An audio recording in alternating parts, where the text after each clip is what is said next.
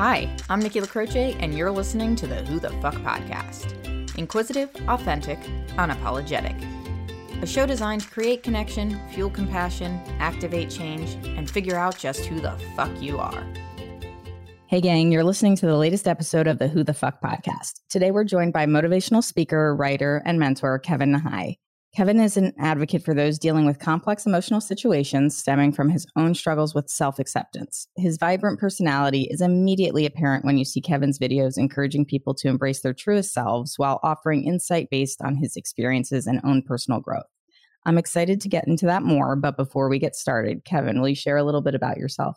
Nikki, thank you so much for having me on and for such a sweet introduction. I'm really touched. For sure. Hey, man, it's your content, it's who you are. And I think it's well representative of what I've gotten to know of you so far. Thank you. Thank you very much. I'm really honored to be on the podcast. Yeah, a little bit about me. I'm a speaker. I speak to conferences, businesses, schools, things like that. And I'm also a coach. I work one on one with men and women in their 20s and 30s and I work on a select number of emotional, psychological issues. One is body image uh, and eating disorders. The second is anxiety and depression and other sort of clinical psychological disorders.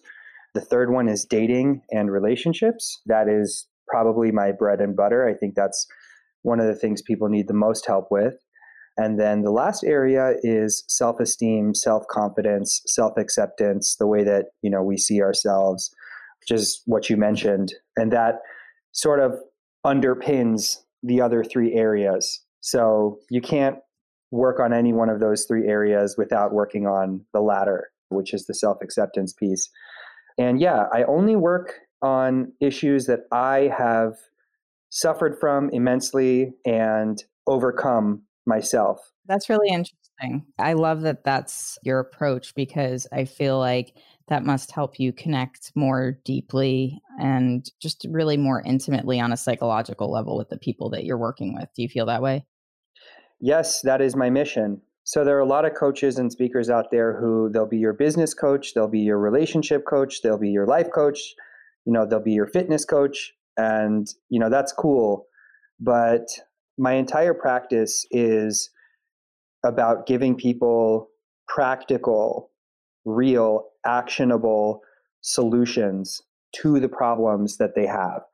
And in order for me to be able to do that, I must have overcome my own demons. So I was severely anorexic. I had zero confidence. I had toxic relationships. I went through awful breakups. I had no clarity. I had a complete lack of direction. You know, I had all of these problems all before the age of like 25. And I spent years learning how to overcome them and how to work through them. And of course, there are certain experiences in life that you have to go through yourself, and no coach or therapist or whatever can, you know, spare you the pain. But then there are other experiences that, if you've repeated them over and over again, or you've got patterns in your life that you haven't learned how to break, that's when I can step in and say, listen, I went through that let me save you some time. Like you want to accept yourself, or you've got a problem with your body, or you've got a problem with your relationship, right? You wake up on a Monday. What do you do? Like, how do you actually fix it? So, which is a very different approach than a lot of mental health professionals take. But I wanted to fill that gap. You know, if you've got severe trauma about something in your past and you come to me, I'm not trained to treat you. You've got to go to a psychiatrist. But if you know there's a problem in your life that you've been dealing with for a while and you're at your wits' end and you're ready to change it, that's when I come to you and I say, okay, I'm going to hold your hand. I'm going to walk you through this process.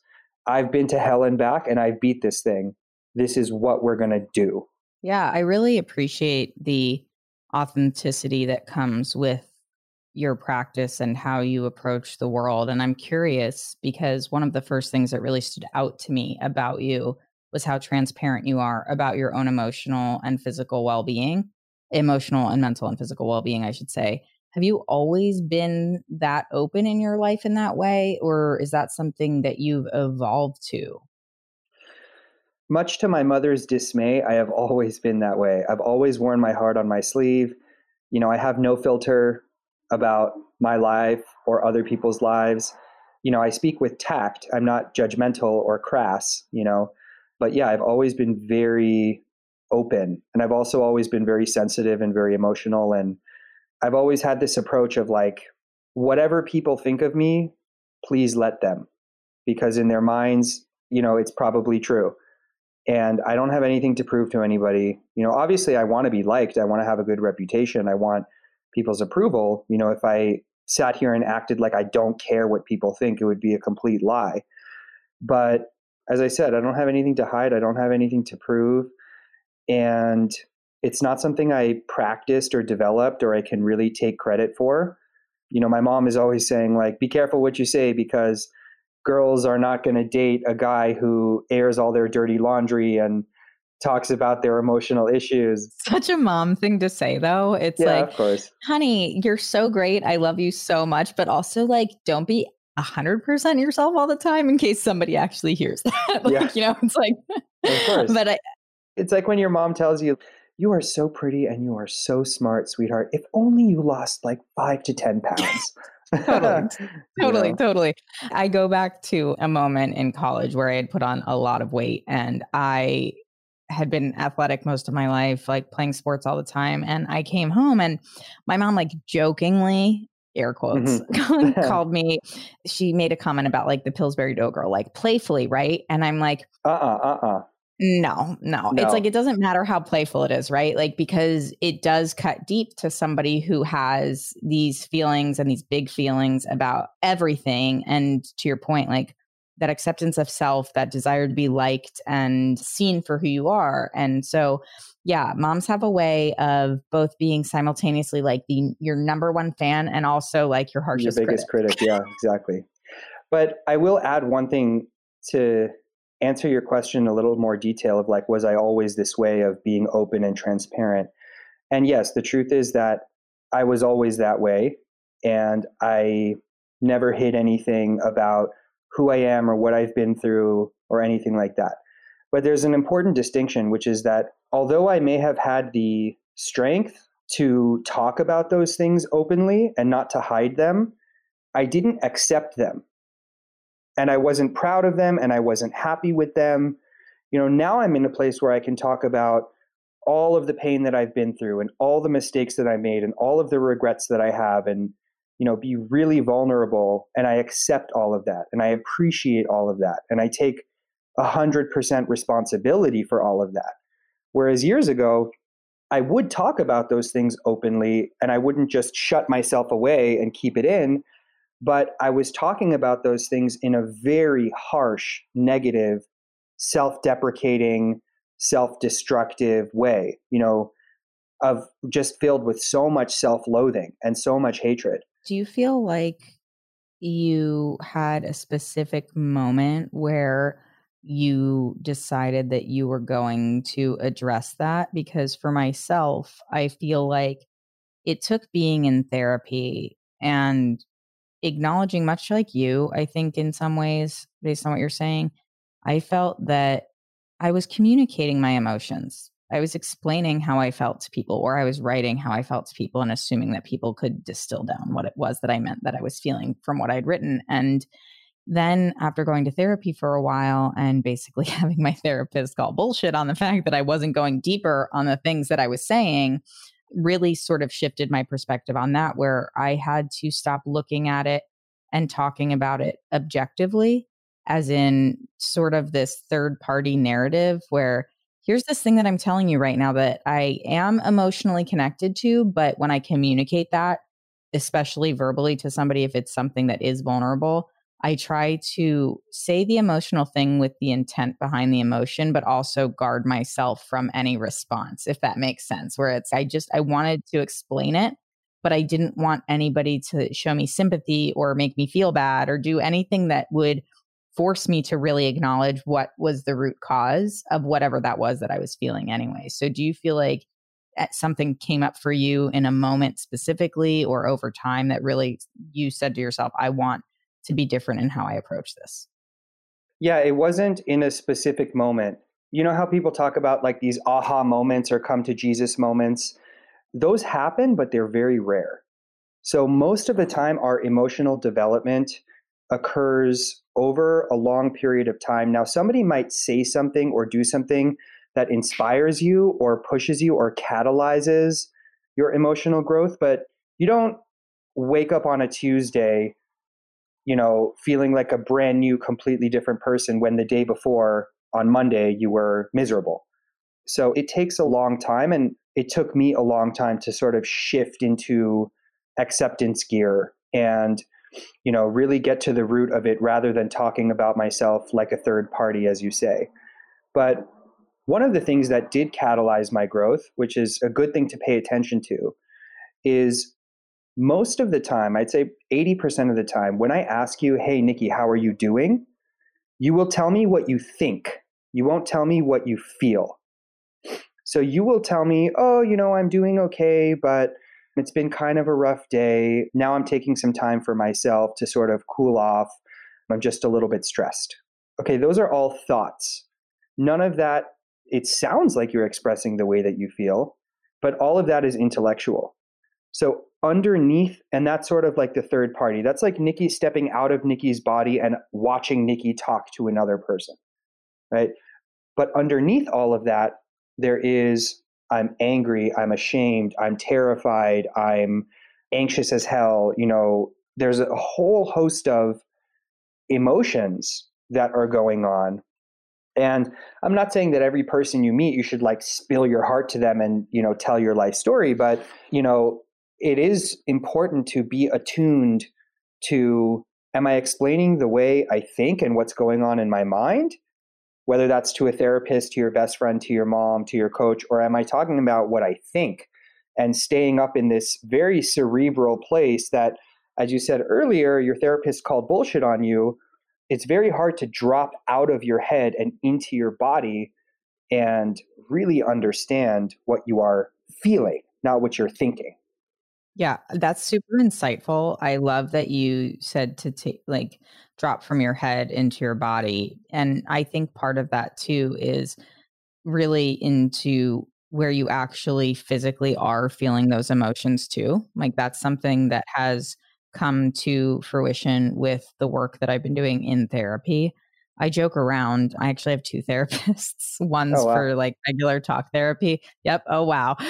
um, one's for regular talk therapy and one's for trauma. And so I'm not sure if you're familiar with EMDR therapy, but it's basically yes, eye intended- movement desensitization and restabilization or something reprocessing yeah oh, so okay okay. but yeah you're way closer than most people i would ask about it so you're good but so they're two very different things right? Like one to your point is where you're working a lot on just sort of the everyday stuff that you're going through that might tie back to historic life situations traumas whatever it might be and then EMDR is very focused, very targeted, literally. Like that's the word that you use is that you focus on a target. So if something traumatic happens to you, you go to a specific moment within this trauma and you work on that. And you work on that to a degree that is really unsettling, honestly. And so what was really mind blowing for me about it though was I my wife and a friend of mine who had done it and who would benefit from it significantly. And I was very apprehensive. And I remember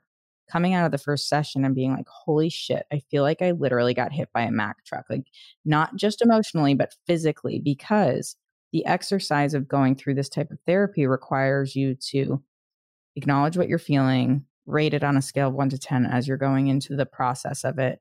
I'm oversimplifying this by a landslide. So, like, show notes can include some links to this. But the big thing that comes out of it is notice how you feel, literally physically. Like, what do you feel in your body? And keep coming back to what do you feel in your body? What do you feel in your body? And because you have to get to that in order to relieve yourself of this really long standing pain or stress or frustration.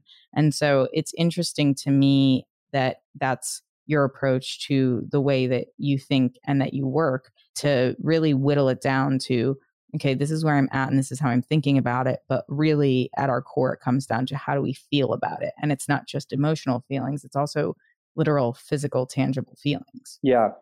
Yeah. So, as I said, if somebody has severe trauma that I'm not trained to treat them, and I will send them to a specialist who does EMDR or something called ISTDP, intensive dynamic psychotherapy, something intensive short term dynamic psychotherapy. I can send you a link to that too for anyone who's interested. So, yeah, I don't do that stuff. And as I said, my practice is a lot more solution oriented than it is kind of therapy oriented. But I will definitely, you know, call people out. You know, I'll ask them, how are you doing? What's going on? And like the first two, three sessions that they're working with me, they've got this major guard up, which makes sense because I'm a stranger. So they'll tell me what they're thinking and they'll do this dance of like, well, I'm doing pretty good, you know. My boyfriend dumped me yesterday, but otherwise things are peaches and cream. And I'm like, okay, okay, no, no, no, no, no. You know, let's so yeah, I'm very gentle and very compassionate and very loving, but I'm also tough as nails. Not in the sense that I'll be aggressive with my clients because, you know, nobody wants you coming down on them, but tough as nails in the sense that I really hold people accountable. That's important, though. I think that's the biggest reason people don't want to actually do this type of work is because yeah. you have the freedom from accountability when you don't acknowledge what you need to acknowledge. And frankly, it's, I say this all the time to people. My biggest pet peeve is lack of accountability, whether it is at a micro level or a macro level. It could be somebody's not accountable for something that they did and they should be in like your workplace or look at our government you know right. nobody's accountable and crazy shit's happening so yeah. there is this part of me that really that resonates with me so much because you have to be and i think the way that you're talking about approaching it is the right way to do that which is coming from a place of compassion but also not allowing people to stay in this comfort zone because the comfort zone is actually full of discomfort it's just long-term discomfort that you've gotten used to almost oh i'm so glad you say that there's something I talk about all the time, which is fascinating to me. And I don't know why all humans, when we're born, we come equipped with this capacity for self destruction. It's something I call addiction to your problems. And I always tell people don't get addicted to your problems. And they say, Well, what are you talking about? My problems are horrible. I wish I could just drop them all. I'm not addicted to them. And I say, No, no, no. You are addicted to them and it's okay. We're all addicted to our problems. But basically, what it means is that human beings are suckers for familiarity. And we would rather stay in a situation that is familiar, no matter how awful it feels, than take the jump into a situation that is different and will benefit us in the long term because that's scary and we don't know what that looks like. So we get addicted to our problems because it is so seductive to stay comfortable in our own discomfort. If all you've known, and this is the the basis of Stockholm syndrome, you know, you, you love your abuser and you stay loyal to your abuser, it's because if you've been abused for five years, at least you know what's going to happen when you get home. That is a lot more comforting than dropping your husband or wife, taking your kids, packing up your shit, and going out into the world where you have no support, you have to start over anew. You know, I mean, that's terrifying. Obviously, it's the better alternative than staying at home and getting beat, God forbid, right? So that's an extreme example, but but it's also not an uncommon example. Right. So it's extreme in the outcome and the challenge to address it is definitely more, I think, as anybody who has been in or witnessed any sort of abusive situation, like it's extremely hard to leave that, but it's also a super common thing. So, like, it's extreme in its nature, but not in its frequency, I right. guess, right. the way I would describe it. But yeah. I get what you're saying with that because it's the same thing with even just recently having conversations where I've been saying to my parents, like, we need to talk. We need to talk about these things. They're going to make you uncomfortable. They make me uncomfortable, but we have to do it because I can't just sit here and act like shit's not the way that it is. Right. And it's totally fine to just ignore it and move on with our lives. And for them, in a lot of ways, that is fine. That's comfortable for them because if we don't talk mm. about it, then they don't have to feel anything about exactly. it. And how easy is that? And I'm like, exactly. but I'm over here feeling all of it and I need to talk about it. Yeah. So I'm going to need you to get a little bit uncomfortable because it, it, really does. It's about setting boundaries too. And, and Kevin, I think that's part of what you're saying, right? Is like, it's not just a boundary for somebody else, it's a boundary for yourself. Like, what are you willing to accept? And what do you really need to change for yourself to have that life that you truly want to pursue? So, like, when you think about that, what was the hardest thing for you to acknowledge for yourself in order to get the help that you needed to live life on your terms? Because I feel like you've obviously thought about this a lot. So, are you saying what was the hardest part about breaking my own addiction to my problems? Or are yes, you saying how did I do that? Both, but uh, what was really sort of the forcing function there for you as far as what was the hurdle that you had to get over to get to the point where you actually could start doing that for yourself? Mm-hmm. Okay, so first I'll tell you what was the hardest part, and then I'll tell you how I did it. The hardest part of breaking my own addiction to my problems, and by the way, when I talk about these things, I want all your listeners to know I'm not on a high horse here. I am you.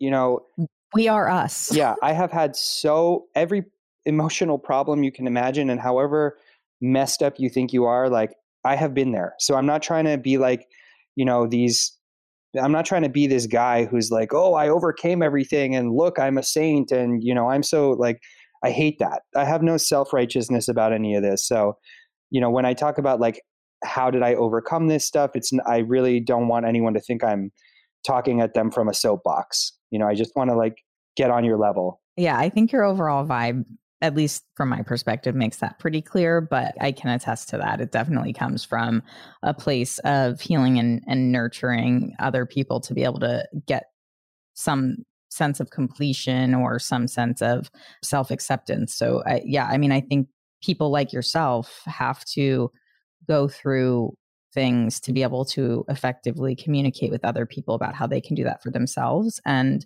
it just so happens that you have a platform to do that. So I think that even if it is a soapbox, it's a welcome soapbox, right?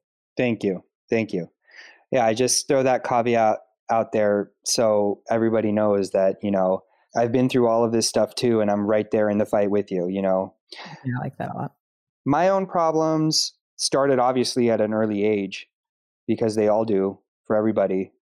There are some psychologists who say that your entire life is decided for you before the age of six. I have to pause you there. This is one of the things that I have taken like very, very much to heart and had to like dive into like ADHD hyper focus to be like, what the hell happens from zero to six?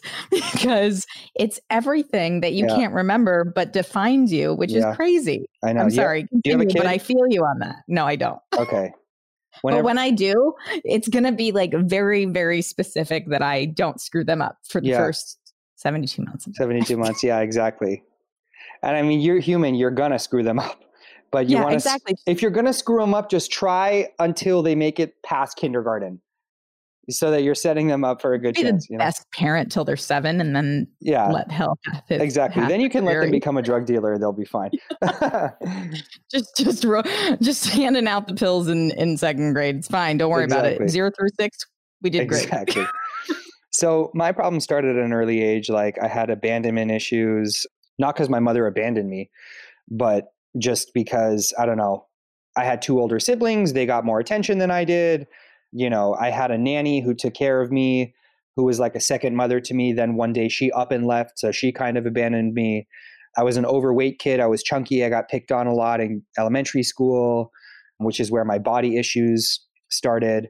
Um, and I, I was an extremely anxious kid in middle school and high school. I used to throw up all the time. I used to have these migraines because of my own anxiety. But the real Mack truck hit me when I was 19 that's when I got diagnosed with a chronic incurable disease, which I live with today, and it's excruciating.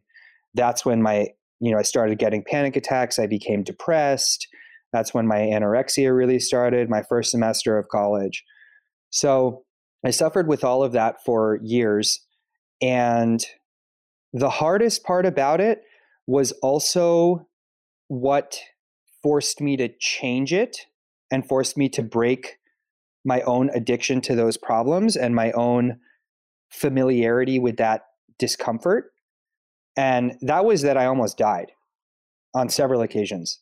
Due to your illness or separately? Well, one was due to an almost suicide.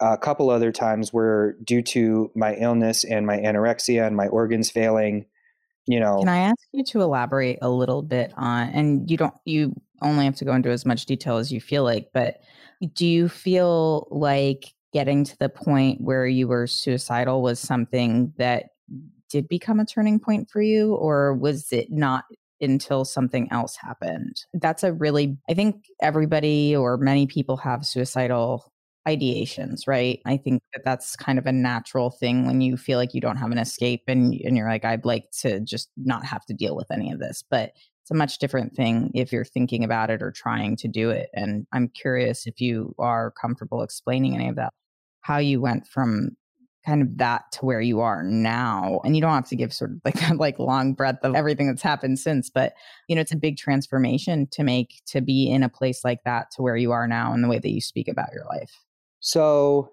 my suicidal period in my life was when I was 19, probably, you know, almost about to be 20. So I was like a year into battling all of this stuff. And I didn't really get better until a few years later. So that was not the sort of crucial turning point where I was like, okay, now I know that, you know, I want to die, but after this, like I'm happy go lucky. You know, like I said, it, it took me years to grow out of that. But when I say, you know, the turning point was that I almost lost my life, it was because that happened over a course of a couple of years from being so sick, whether it was mentally, physically, emotionally, so forth and so on. The real sort of turning point occurred when I was, I would say, 24 or 25. And again, it, it wasn't a specific moment, but it occurred when I hit my rock bottom. I guess you could say that I was at my rock bottom when I was suicidal, but I hit a different type of rock bottom, which was okay, I've been dealing with this stuff now for three, four, five years of like every day just feeling horrible and depressed and terrified and dealing with excruciating pain. And if I'm going to live this way, why didn't I just die then? Like, why didn't I just take my own life then? Because if you're going to live your life like that, like a prisoner, not take accountability, not have the willingness to change, you know, and just give up, that's basically the same thing as dying. So yeah, I'm, it gets back to what you said about being comfortable in the discomfort, right? And at what point does that turn into just blatant suffering like you're describing. Because if you're comfortable in the discomfort, but the discomfort is so overwhelming that you don't understand why you're still here, it's actually like you have to be at a turning point. You know what I mean? Like you, your option is to continue to sink into it and basically let yourself sort of wither away both metaphorically and potentially physically. And then there's also the reality of what happens if you do try and you do change the way things are going. And my wife suffers from chronic migraine and some other significant physical ailments. And I watched her for two years basically not be able to function the way she normally would. And she was a division one athlete. She grew up completely active. She works with children with special needs. Like she's somebody who needs to be out in the world doing things, you know? And I, for 18 hours a day for a year, at least, you know, she was getting sick and throwing up. And oh my I, God, I'm so I watched, sorry.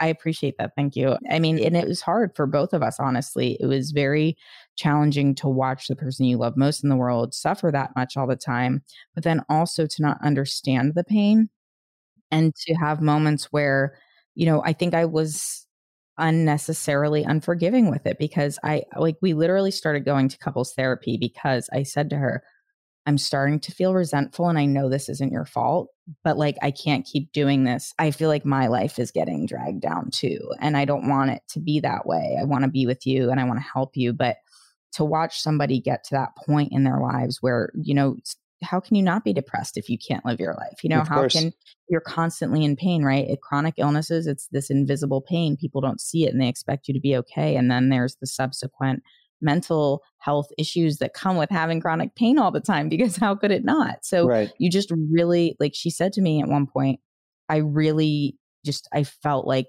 what was the point? What was I doing here anymore? Because I wasn't doing anything. And I feel like I, to draw the parallel, since it wasn't my own experience, but like it was a shared lived experience in a way, obviously less detrimental to myself. But I understand and I feel where you're coming from, really. Is yeah. Yeah, thank you. And I want to validate the position you were in because, you know, my family has told me that there is nothing more painful than watching someone you love be in pain and go through something really destructive and you're helpless and you can't do anything about it. Yeah. I just got goosebumps. It's really, really hard. And it's and horrible. It's, and you don't want to talk about it either on that side of things too, right? Yeah, because like, you don't want to seem selfish. But hundred percent. You're, you're like this person's going through something, but I'm feeling it too. Mm. no, no, you are. You absolutely are. And you know, somebody who is an addict, they're suffering from a heroin addiction, for example, and they're suffering from with withdrawal and they hate themselves and they're always on the verge of overdosing or something like that. That person suffers 50% as much as their mother. You know, that person's parents are the ones who are really dying.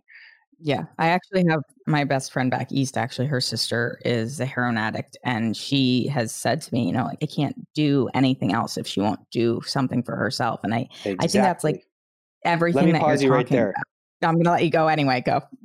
let me pause you right there. Say that again for the people in the back. You can't do anything to help somebody who's not willing to help themselves.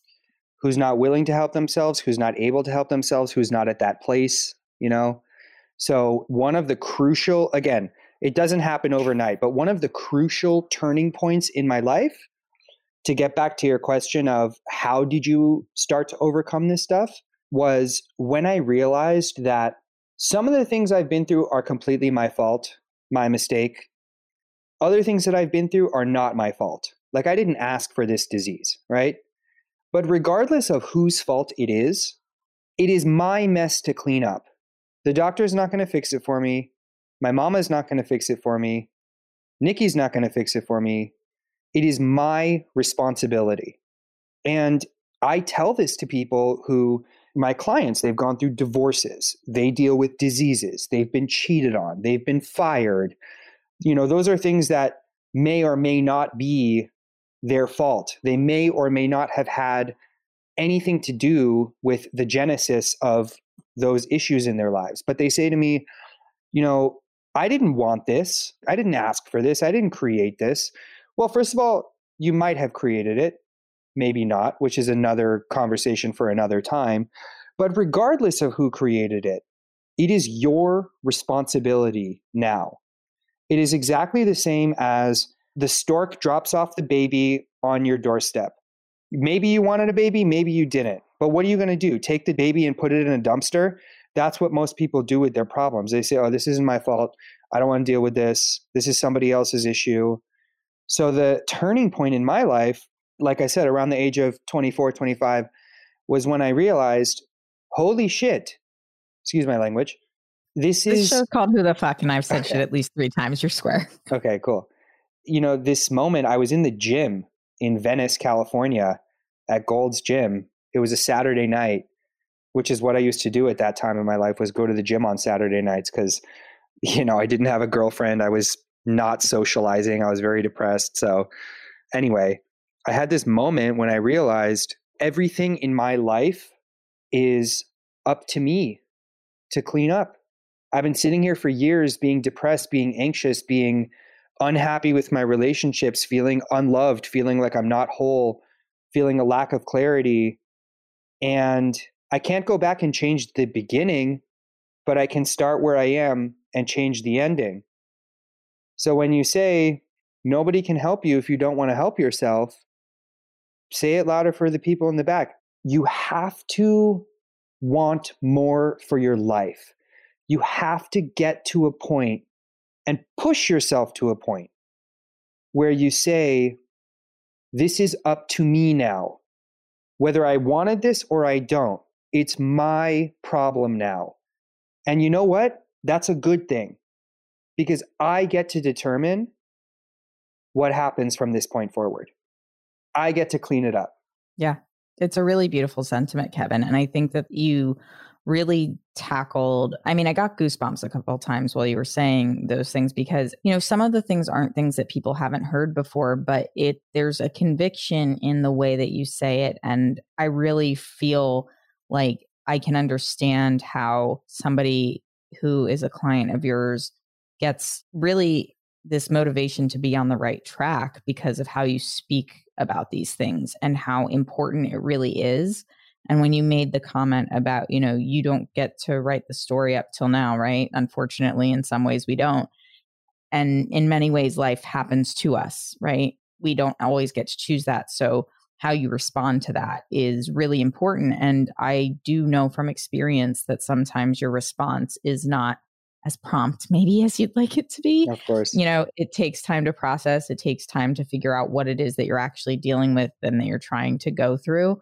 But when you really get to the root of it and you're able to ask yourself the hard questions, it puts you in a position to say, okay, well, if I didn't like what happened and I don't want it to happen again, how can I do my best to make sure that that doesn't happen again or to make sure it happens differently? And in many cases, we can control that outcome. In some, we can't. There's always the unpredictability of life where, you know, like a wrench is going to get thrown into things. I think 2020 is a perfect example of that uh, across the board. And at the same time, if you allow all of the negatives and the traumatic experiences and the hard parts of life to take over and really, I, I think you use the term sort of like an imprisonment, right? Like you get so tied up with the grief for a life that you wanted that you completely throw away the life you could have.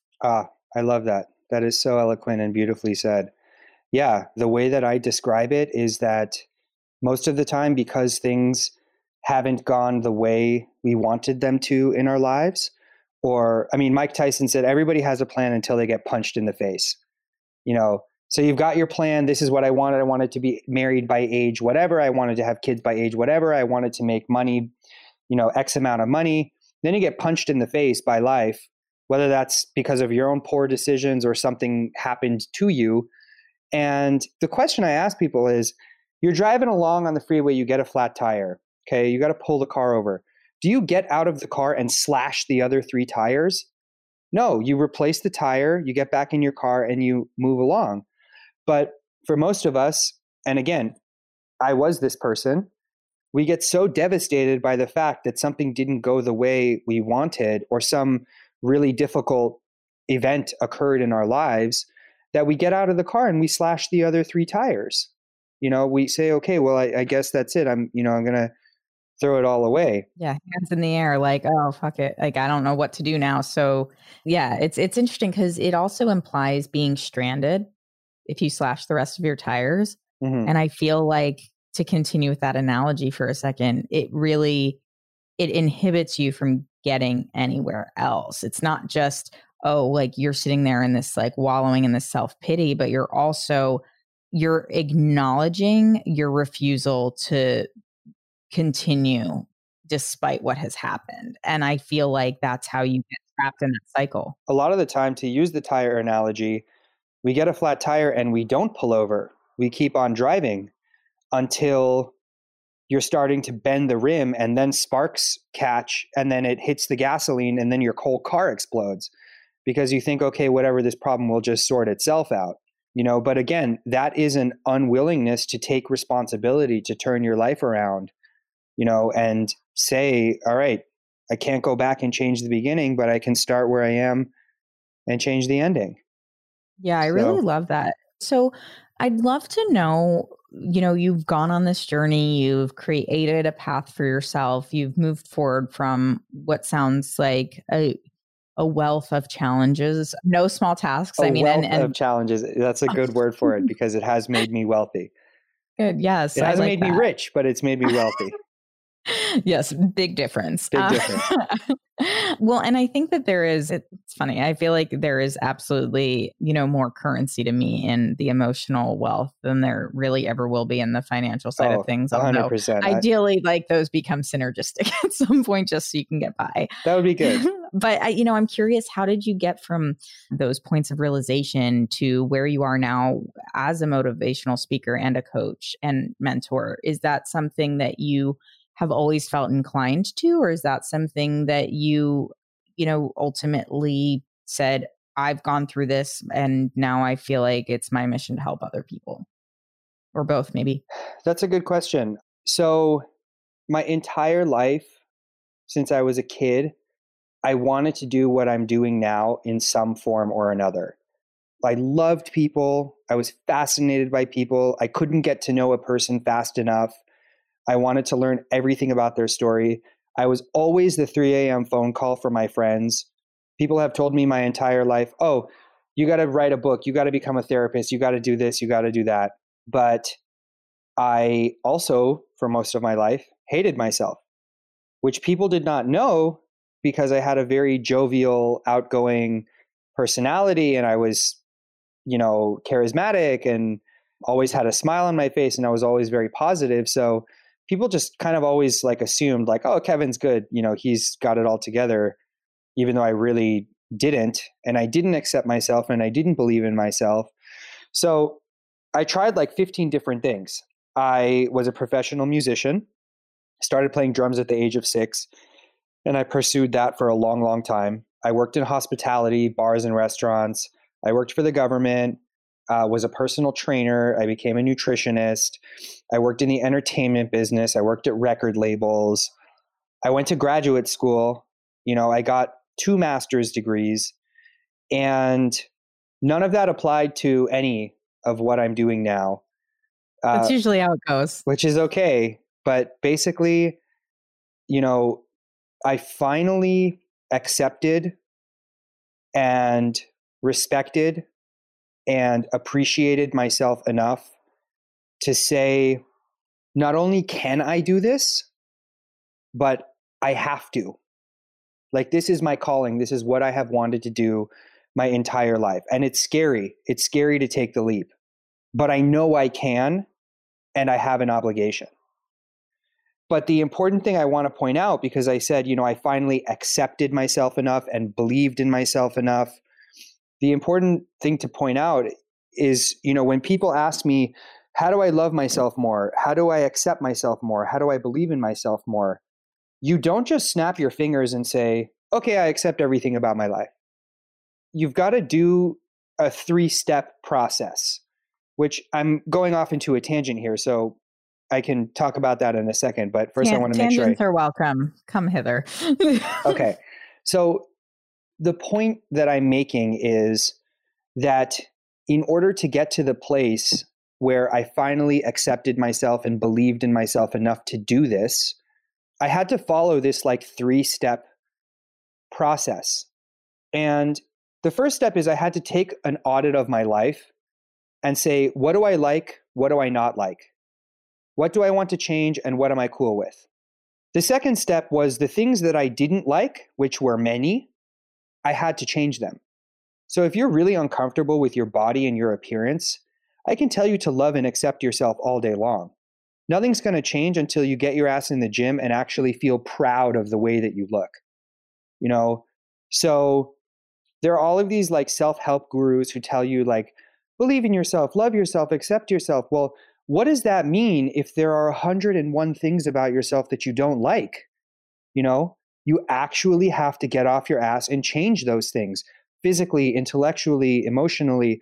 One of the things I hated about myself was that I had a temper. It's not easy to learn how to get rid of your temper. I can totally. But okay, well, I'll stay on your good side then.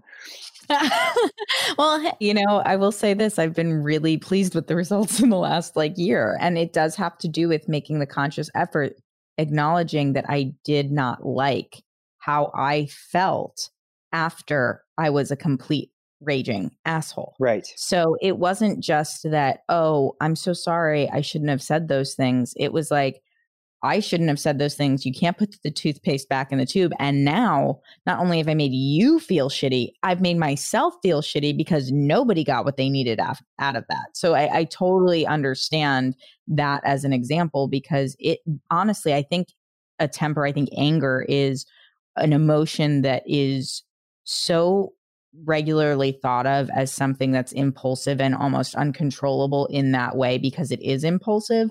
But really, it's a matter of asking yourself why you're reacting that way. So then you can figure out, like, should I even be reacting this way? Right, right. So, yeah, I'm glad you relate. So, that was one of the things about myself that I didn't like and I wanted to change, which was part of step two. You know, how can I love and accept myself until and unless I actually am what I want, you know? But this brings me to step three, which are there are some things about yourself and your behavior and your patterns that you can change. There are other things about yourself that are innate and irreversible. And those are the things that you cannot fight. So, step one is do an audit of your life. What do you like? What do you not like? Step two is identify things and patterns in your life that you don't like and change them actually change them.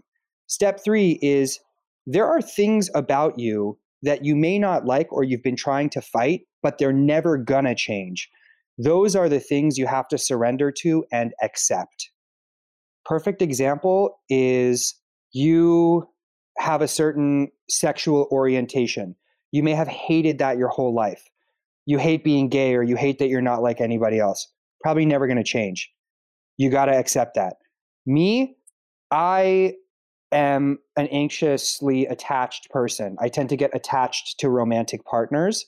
I can work through that and I can make it a little bit better, but that's part of who I am.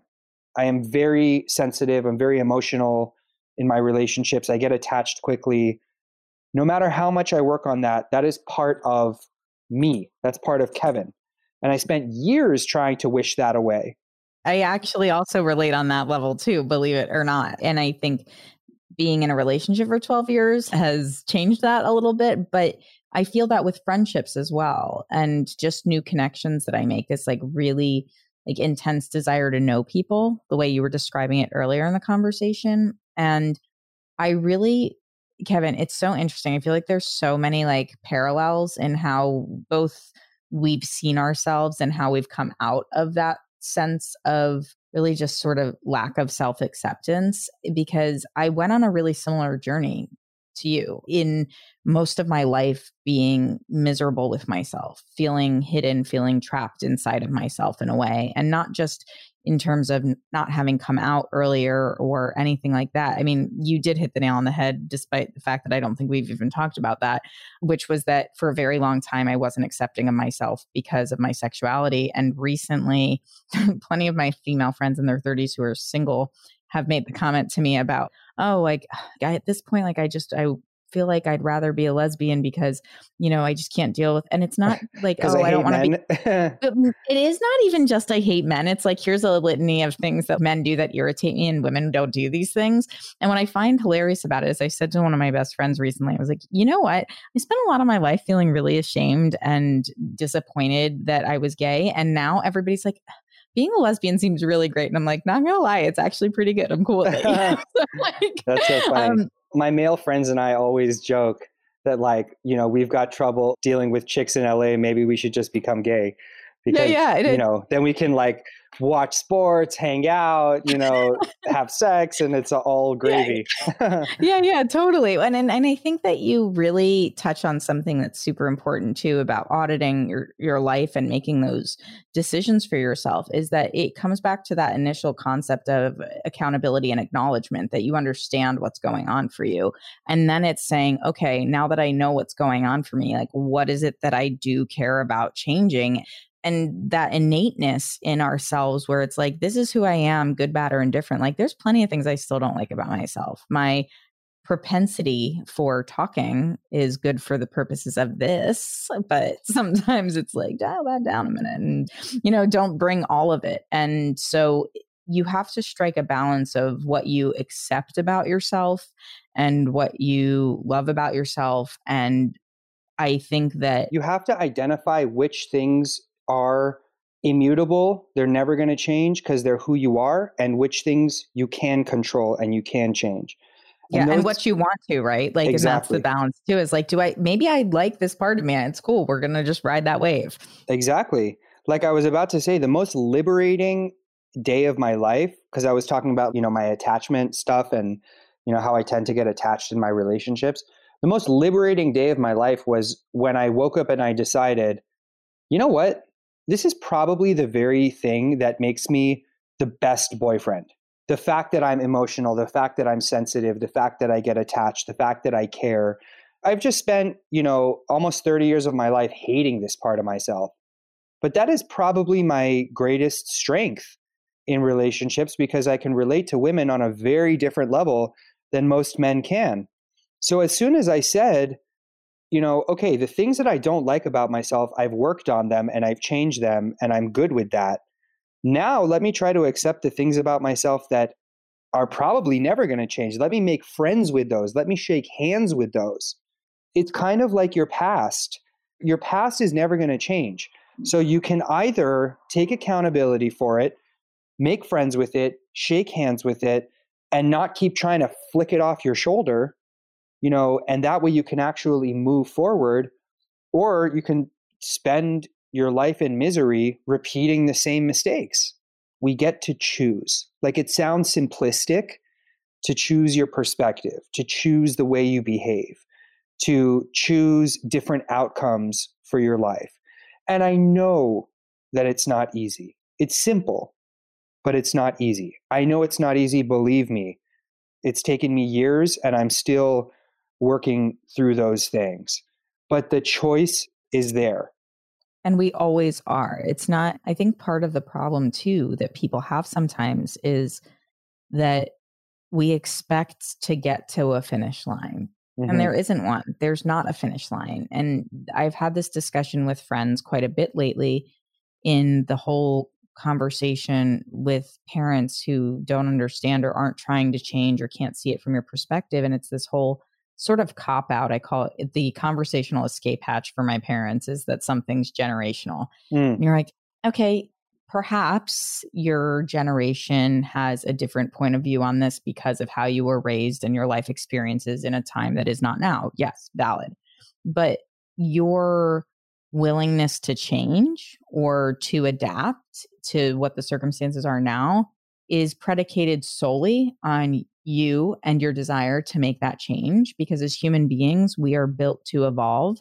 And so, if you are going to continue to evolve, you're going to continue literally physically to evolve. You will get older, you will look older. You, if you work out, you will have, you'll be in better shape.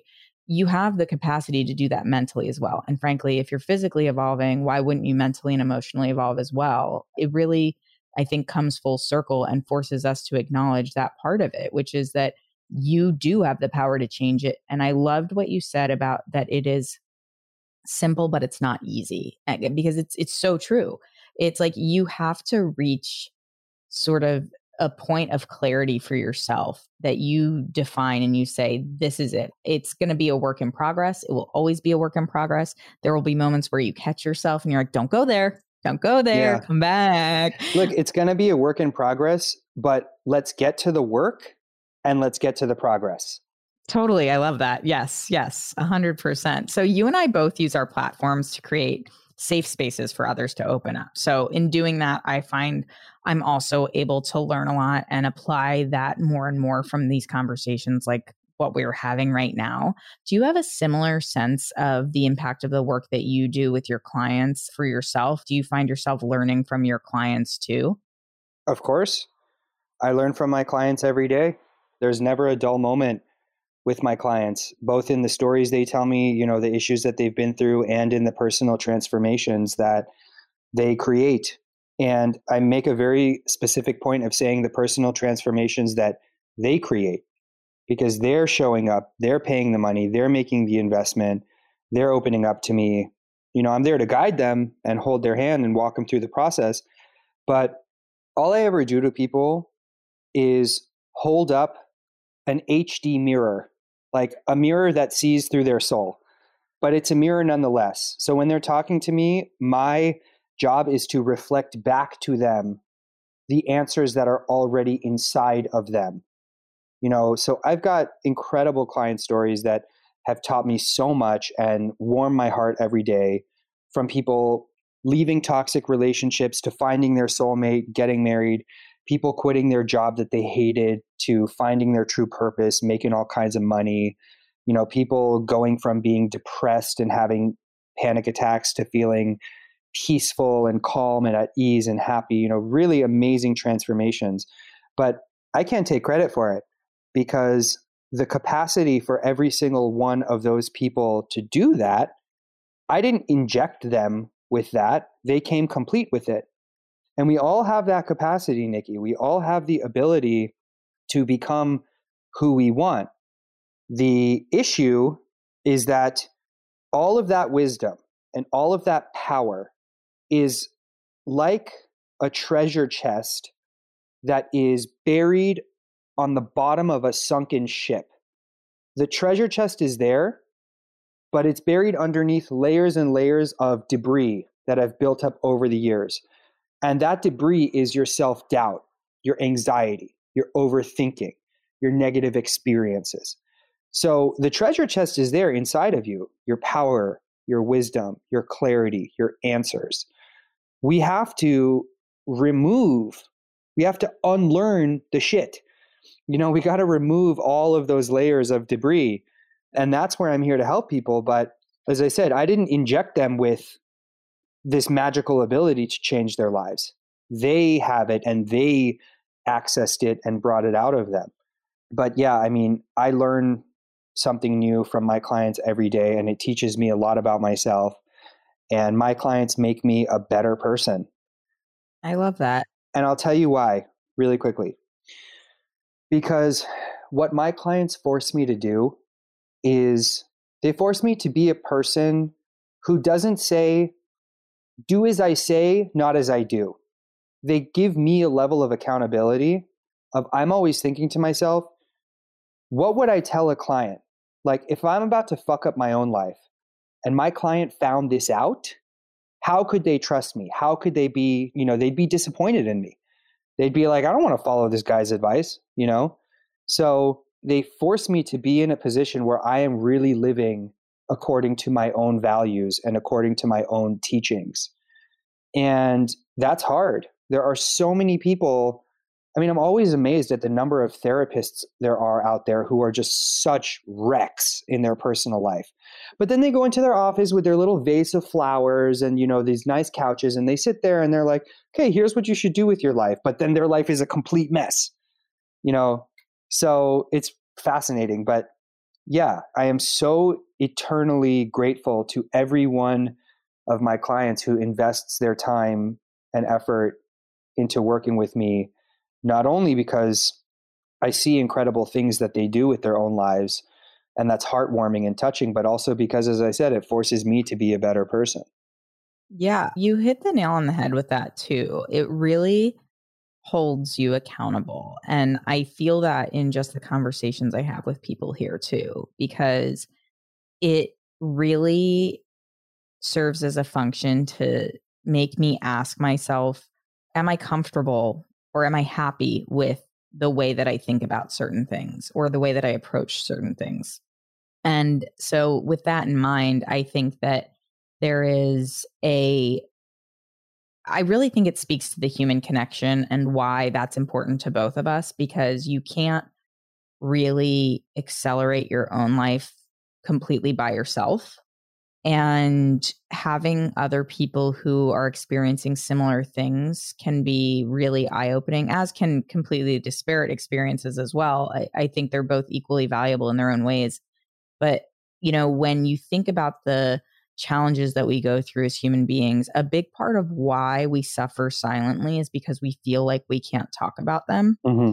Um, we feel like we're going to be embarrassed or ashamed or less than for admitting what is reality when more often than not people are experiencing similar things or variations of things that are near enough to similar and you have to take that leap of faith and that does involve trusting that involves trusting somebody like yourself or trusting somebody like a therapist or both. I've had this conversation with uh, one of my other guests, Carlin, who's a, a, life coach. And, you know, therapists and coaches are very different. Like you said, very one different. is very much dealing with sort of the how you got where you are, mm-hmm. and one is how you move forward from where you are. Mm-hmm. And I feel like that distinction is super important because you have to, I think, have a combination of perspectives to be able to get where you want to go, which is to acknowledge your past because you can't just completely ignore it if you want to be able to propel yourself forward. But knowing when to put down the past is also a really important trait to have. So I wanted to ask you one last question. What advice would you give to somebody who feels quote stuck inside themselves and needs the encouragement to take that step towards making a meaningful change for themselves. You and I both gone through that. We've both had our own journeys through that. And I know that a lot of people are apprehensive to go there. Mm. So, what do you say to somebody who you can tell wants to go there, but is really afraid of what is on the other side? Mm. That's a great question. So, first of all, the reason that that person is miserable and is having a really difficult time in life is exactly that they're stuck and they're stuck between two points. So I want you to imagine two mountains and in between the mountain is a giant abyss. It's like the space between the Grand Canyon, you know, like a deep dark black hole. Okay. Mountain A is who you are and where you are right now.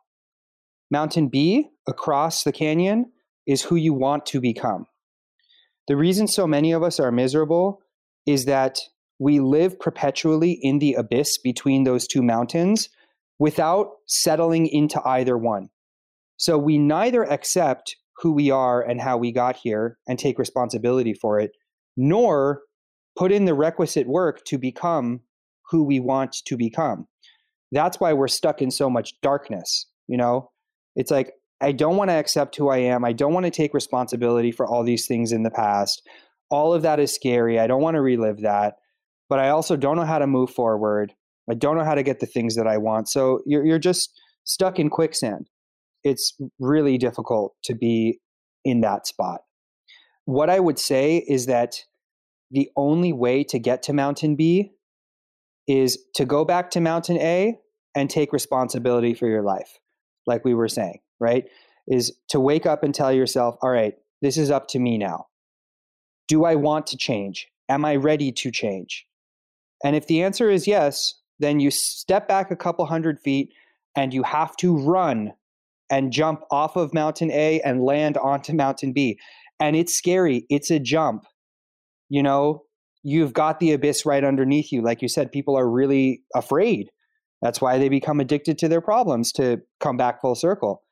But you have to know that what's on Mountain B, where you want to go, the person you want to become, is infinitely better than where you were before and infinitely better than being stuck in the abyss. You know why? Because you already know what's in the abyss and you already know what was in your life before and it sucked. So anything is better. You know, it's scary to leave jail that's why there's such a high recidivism rate. It's scary to break an addiction. That's why there's such a high relapse rate. It's, it's scary, scary, to leave an abusive relationship, which is why it takes on that. average seven times to leave it. I was about to say that. Sorry, no, but yeah, I'm so happy you did. It's, it's terrifying. Scary, you know, it's terrifying. But you have to know that logically, the alternative is better. And how do you know that? Because you've already lived that, and it sucks. So I can't give you, you know, I, I cannot give you a way to make it easier. I can't give you a magic pill that says this is takes away the fear and it's really easy to make these changes. It's not. But here's what I can do. I can hold your hand and walk you through the process so you don't have to do it alone. Right? So for anybody who is listening to this, you want to jump to mountain B, you want to make these changes in your lives. I know it's damn scary. The only thing that I can do to make it easier is save you some time, give you some tips, some tricks, hold your hand, hold you accountable, make sure you're moving forward so you don't have to do it alone. It's really, really hard to make these changes when you're doing them alone. And I think that's why it took me so long. It took me so many years of being miserable because I thought, I can't rely on anybody else for this shit. You know, who cares?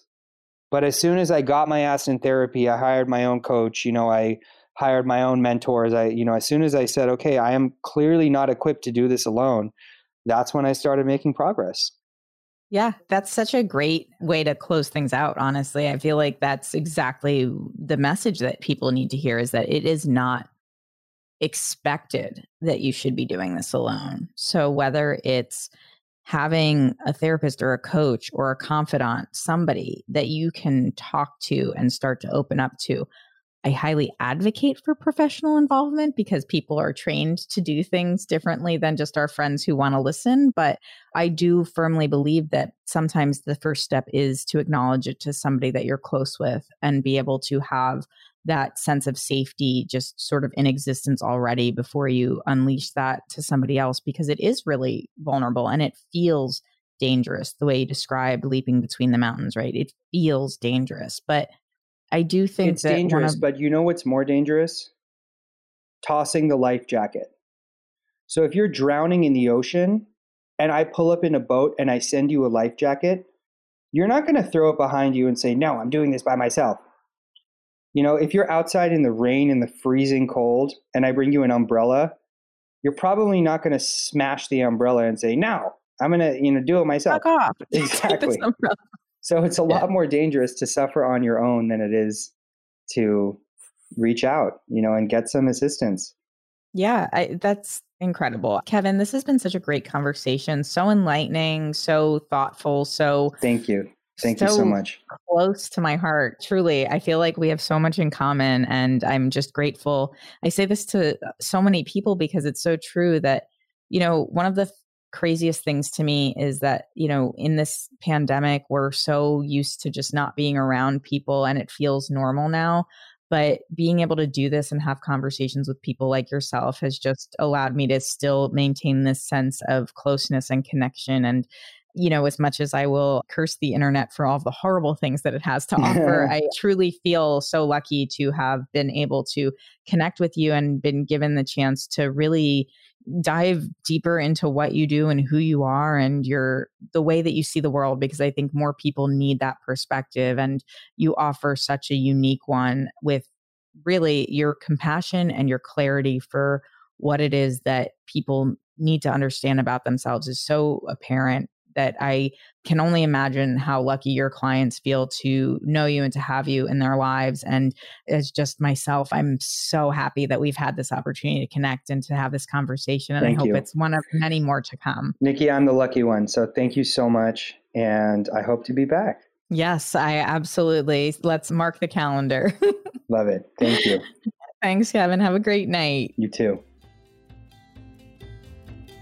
Well, gang, that's all for this episode of the Who the Fuck podcast. Thanks for listening, and a big thank you to Kevin Nahai for sharing his story and his time.